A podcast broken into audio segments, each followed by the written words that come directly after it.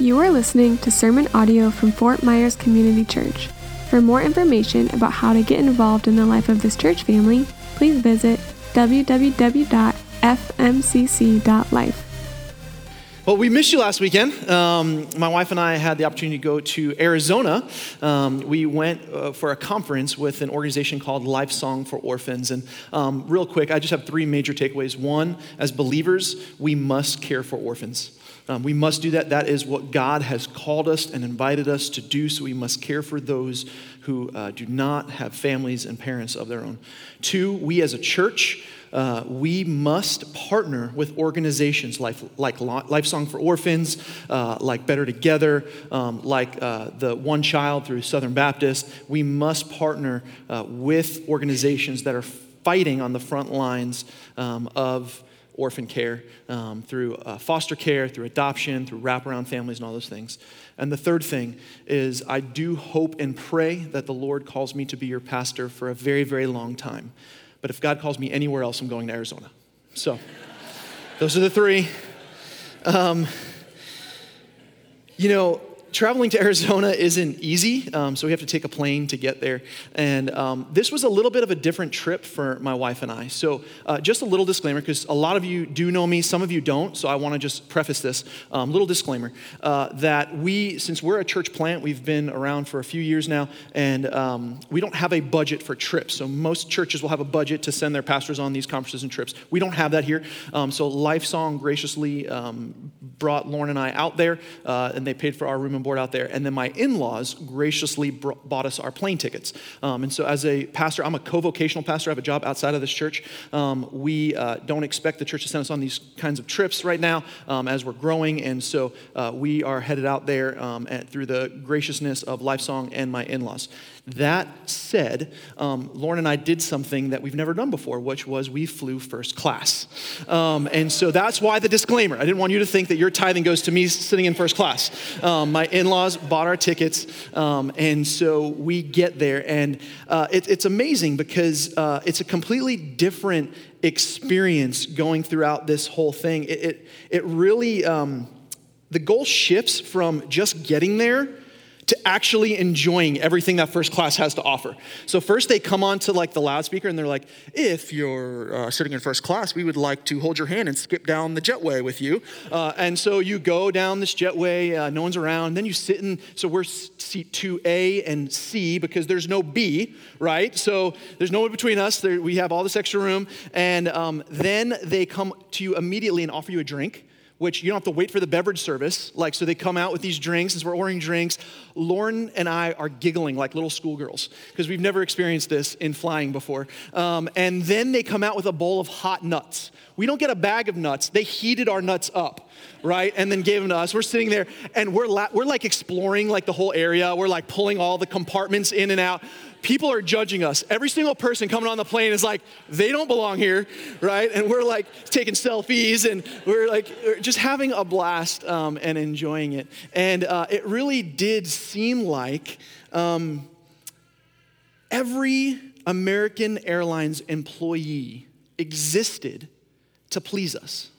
That's what it seemed like. It seemed like every employee that was there existed to please us and make sure we had everything that we wanted. Um, on the airplane, we uh, were able to watch movies, and I watched Top Gun Maverick. Any Top Gun Maverick fans? Yeah, okay. Uh, if you haven't seen it, I would put it definitely in my top five. Great movie. Um, and in Top Gun Maverick, there is what you see as an aircraft carrier. Does everybody know what an aircraft carrier is? So I think I have some pictures. So there's a plane, um, and then let's switch over to the aircraft carrier. So um, this is an aircraft carrier, and this aircraft carrier is prepared for battle. That's why it exists. Um, this right here is the USS Ford. There's about 4,500 um, people that serve crew that serve uh, on the USS Ford, uh, 75 planes, and um, there are no spectators on an aircraft carrier. There are no passengers. There is not one person on this aircraft carrier that would exist if you were on the aircraft carrier, they would not exist to serve you. But you would be on the aircraft carrier to serve the mission and the vision that the aircraft carrier has, that the captain has, those are very different things. Flying first class on a plane and serving on an aircraft carrier. God has called you, He's enlisted you to join His crew, His family, on His aircraft carrier. And there are no place, there is no place for passengers and consumers. God has not predestined you and adopted you and called you to sit in first class with your feet up, wanting everybody to wait on you hand and foot. There's a war, there's a battle, one with eternal ramifications. And He's enlisted you not to sit and watch, but to fulfill a role that He has equipped and empowered you to do. And that's what we're going to be reading today in God's Word about His mission, the role we play, and the battle we are in. So I'm going to pray for us. Then I want to read His Word again to us because it is so important for us to understand that God has not bought us a first class plane ticket for us to sit with our feet up eating hot nuts, but for us to join His mission to reach every man, woman, and child with His good news, His gospel. Let's pray. Jesus, we love you. Thank you for your word. Thank you for the testimony of these uh, five young adults, young people, God, that have claimed that you have stirred in their heart in such a way that they will profess before their church and their parents and their families that you are their Lord and Savior. God, you have invited them into your mission. You have invited us into your mission to reach and share how much you love us and want a relationship with us. And so, God, I pray that our hearts and our minds would be open. I know that there are people coming in here this morning that are um, hurting, they're broken, they're, they're questioning, they're doubting. And I pray this morning that their faith would be renewed by the power of your Holy Spirit. We love you. It's in your name that we pray. Amen. So, Paul is coming into a section here. We've been walking through this since the beginning of the year. We've been walking through the book of Ephesians. Paul is sitting in a prison and he is wanting to articulate something to the Ephesian church. This is a young church, and he's trying to rally the troops and help them understand why they exist, what they exist for. And he gets to this section in chapter 4, and I think Tim did such a fantastic job last week walking us through the verses that came before this. There's one body, one spirit, just as you were called to one hope that belongs to the call that you to which you have been called. And so so we were looking at that last week and now we're coming into this passage where it starts talking about what God has invited us to participate in. So we're going to break this down if you're a note taker in three things God's mission, our role, and the battle, and all that surrounds these things. So, first, we see God's mission to redeem all things through the life, death, and resurrection of Jesus by faith alone, through grace alone. Those coming up for baptism this morning aren't up here because they earned it. They aren't up here because they accomplished something. They are up here by grace alone, through faith alone, in Christ alone.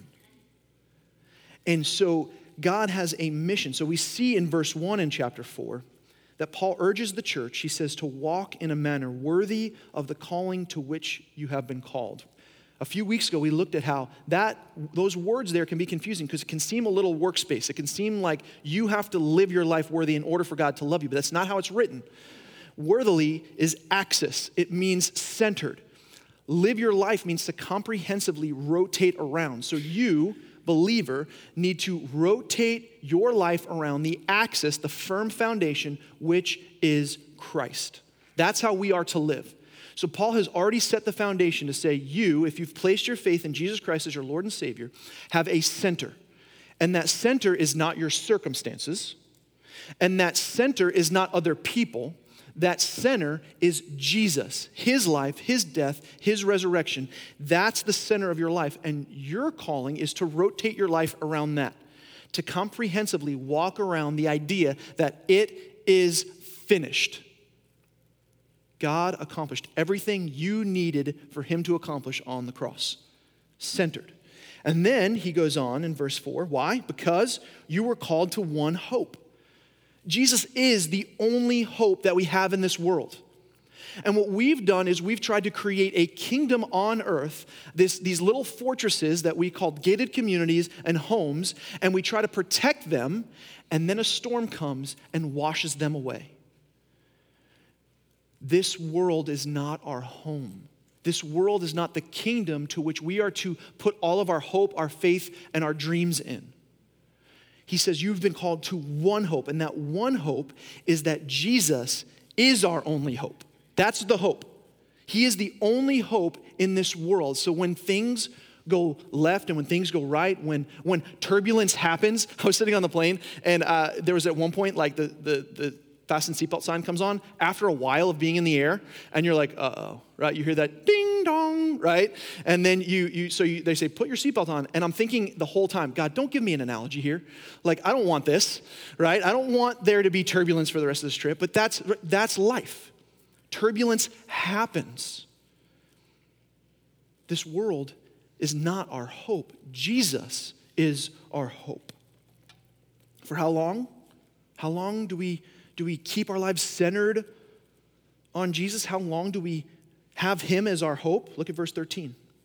Until we all attain the unity of faith and the knowledge of the Son of God. We all long for this. We should all long for eternity, where there will be no more tears, no more hurting, no more pain, no more hurricanes, no more pandemics, no more financial ups and downs, no more interest rate hikes, whatever it may be. Like our hope, our eyes should be fixed and focused on eternity until the unity of the faith and the knowledge of the Son of God. Every human, every human, whether you believe they are or not. Let me say that. Let me preface this. Every human is made in the image of God. And it doesn't matter if you believe that they're beyond saving. It doesn't matter if you don't like them. It doesn't matter if they annoy you, like the person in your HOA that just, you know, continually gives you a hard time your neighbor next door that's telling you to pressure wash your pressure wash your roof, right? Whoever it may be, like that that they are created in the image of God to be known and loved by God and to know and love God. And so God's mission is for every man, woman, and child. The mission is for all believers to make the name of Jesus known, to tell everyone around us whether we like them or not, that Jesus loves them and wants a relationship with them. Now, look at verses 9 and 10, because I think this is important, because I think when we read this, it can be a little confusing. I'm going to start actually in verse 8. It says, Therefore it says, when he ascended on high, he led a host of captives and he gave gifts to men. In saying he ascended, what does it mean that he had also descended into the lower regions, the earth? He who descended is the one who also ascended far above the heavens that he might fulfill all things. Now, some have taken this to mean or understand that when Jesus died and was buried, he descended into hell. And he stayed there for the days that he was dead. And then he defeated death, hell, and the grave. And when he rose again, he rose up out of hell, defeating death, hell, and the grave. There are some that believe that. And there are some passages that you can go to in, uh, in 1 Peter or 2 Peter um, and some proof texts that people will use to talk about that. There are some confessions that maybe if you grew up Catholic, you would have recited over and over again. Um, there are some confessions, even in the Protestant faith, that have um, that he was buried, died, um, went to hell, and then rose again. And so you may, so I know this is confusing for some of you. You're like, I've never heard that before. Um, but all I want to say is this when we're reading this passage, because I've done extensive study in this, and I agree with a lot of the commentators um, that this is actually not the text that I would go to to talk about that or try to even prove that. Um, what this is saying, it says that he descended to the lower regions, the earth. I think we forget sometimes that Jesus existed before he was born. Jesus always existed. Jesus is God. And, and I, I want to say this because I think sometimes we think that one day he just showed up. But all the way back in the beginning, we say, in the beginning, God created the heavens and the earth, right? We see that there was something that was spoken and then the earth came into existence. Then we take that over to the book of John where it says, in the beginning was the word, right? The spoken word, mountains, animals, seas. In the beginning was the Word, and the Word was with God, and the Word was God. And the Word came down to earth, wrapped himself in human flesh, so he could be the light and the life of men. I'm not trying to confuse this, and we can dive in deeper in our community groups and in our Bible studies. But what I want you to understand is that Jesus always has been. And it is through his word, we see in Colossians, Ephesians, Galatians, that, that he spoke, that Jesus is the one who created. All things were created through him and by him and for him. And so I think it's important when we're looking at this text that we're understanding and wrapping our minds around the fact that we're talking about serving Him and praising Him and worshiping Him. Why? Because He stepped out of eternity, He stepped out of perfection. He stepped out of being worshiped day in and day out and wrapped himself in this. Anybody at the age where your body's starting to hurt constantly? You ever go for a walk and start losing your breath? Jesus did that. For all of eternity, he didn't. And then one day, he wrapped himself in flesh. And not only did he do that, but there was an eternal relationship between God the Father, God the Son, and God the Holy Spirit that we can't even wrap our minds around. For eternity past to eternity future, God has always existed in perfect, perfect unity and relationship. And Jesus stepped out of that for you and you and you and you and you he stepped out of that. And then there was a point where he allowed, knowingly, for that relationship to be severed between God the Father, God the Son, and God the Holy Spirit for you. Don't miss when we're reading passages like this how important it means for to say that he ascended, but it also by saying he ascended back up to heaven, it also means that he descended. Jesus came so you and I can have life. So when we start talking about his mission, we start talking about what we've been invited to, to be a part of, to share that good news with every man, woman, and child, we're saying that there is a God who loves us. In this season, you may have lost your fence, you may have lost your roof, you may have lost your home, all of your belongings. There is a lot that is going on right now in the lives of the people of Southwest Florida. Your communities have been decimated. That's not the biggest problem you will ever face in your entire life. The biggest problem we will ever face is that there is an eternal separation between God and man because of sin. And that eternal separation was only overcome by Jesus Himself, God Himself, wrapped in human flesh, descending to us, coming to us. That's what we're about to prepare for in Advent. We're waiting on the Lord, the birth of our Savior, our Lord Jesus Christ. He came to reconcile all things. So even though in life we experience pain, hurt, and even death, our hope is in Jesus. He is what we put our faith, hope, and trust in. That's what they're talking about in here. That's why they're going under the water to represent being baptized, going down with Jesus into death and then being raised up into the newness of life. That's the beauty that we are talking about here. So when we go and share with our neighbors, we're not just telling him, hey, be a good person, come to church. We are telling them that there has been an eternal separation between them and a holy God, and God loves them enough to come on their behalf to restore the relationship that they never could.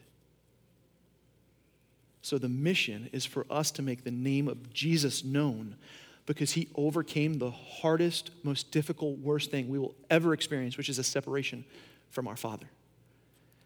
And what he requires is for us to just bring our sin and lay it at his feet.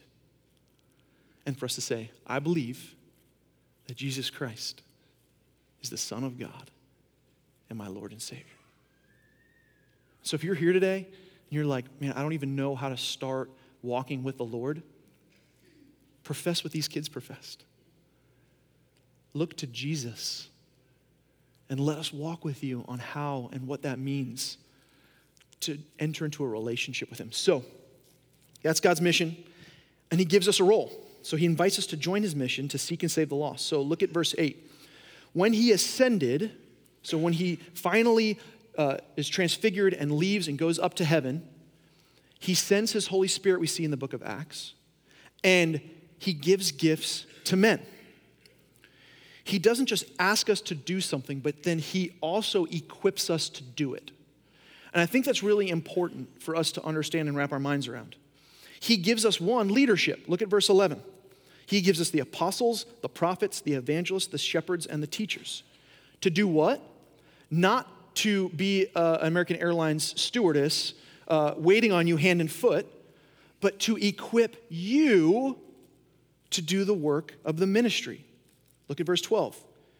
He gave, the, or look, start in verse 11, he gave the apostles, prophets, evangelists, shepherds, and teachers to equip the saints, that's you, if you profess faith in Jesus, for the work of the ministry, for the building up of the body of Christ.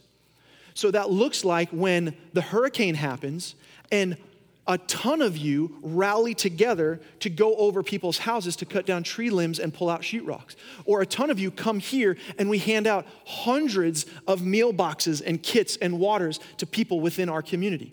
It looks like us throwing a fall fest that's not run by the staff members, but run by volunteers from the church, where over 500 people came to the fall fest. Like, think about that like the amount of impact that we get to have on our community around us in a season where they're not going out and celebrating anything. They get to come to a place and experience the love of Jesus. Like that's because there are people within our church that rally together that were equipped to do the work of the ministry. And our hope most of all is to equip you to share the gospel with your neighbors and your coworkers and your friends, not to just invite people to church often what you hear is, hey, tell people to come here so then the pastor can tell them about Jesus. We want to be the type of church that is equipping you to tell your neighbors, your friends, and your coworkers who Jesus is to you and what he's done for you. The pastors, the elders, the leaders, the staff exist to equip you to do the work of the ministry. The work of the ministry is to make Jesus' name great. You've been called to be a part of his crew, to move forward his mission, to be one, to be united, to love, serve, care, and build the church. And I want to make something very clear. You are not the ship, you are not the captain, and you are not the engine. You're one of the crew. I mean, we can come up with all sorts of analogies, right? Well, the captain is Jesus, and the ship is the Word of God, and the engine is the Holy Spirit. Okay, we can go there. What I'm saying is, is you're not that. I'm not that. We're part of his crew to do what the captain says. So our role is to trust in the strength of the boat that he's placed us on and the wisdom of the captain and serve whatever mission he calls us and invites us to do. And the battle is real. The battle around us is real. And I think often as believers, we don't spend enough time talking and thinking about the fact that we are in a battle often we're sitting there just, you know, eating the, the meals that they bring out in first class versus actually realizing that there's something going on around us that's bigger than us. Why does God want us to be equipped, mature, to experience the fullness of Christ? Look at verse 14. So that we may no longer be children tossed to and fro by the waves and carried about by every wind of doctrine, by human cunning, by craftiness in deceitful schemes.